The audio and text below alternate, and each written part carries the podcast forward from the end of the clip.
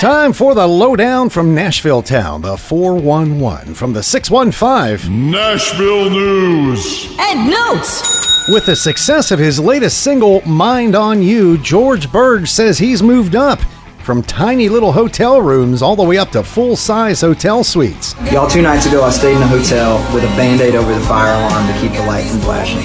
And last night, I got to stay here. This place is insane. I literally stayed up till 1 o'clock in the morning last night, just pressing all the buttons to see what they do. I about knocked myself out on this golden lamp on the swan dive into the bed last night. I was kind of pumped to be here. they got an iPad for the TV remote. There's like a robe and slippers, and y'all know how to put it on, pretend like I'm a high roller. I'm too country for this, but it's awesome. That's Nashville News and Notes. On Froggy 95.5, you can catch up on demand at froggy95johnstown.com or on the Froggy Facebook page.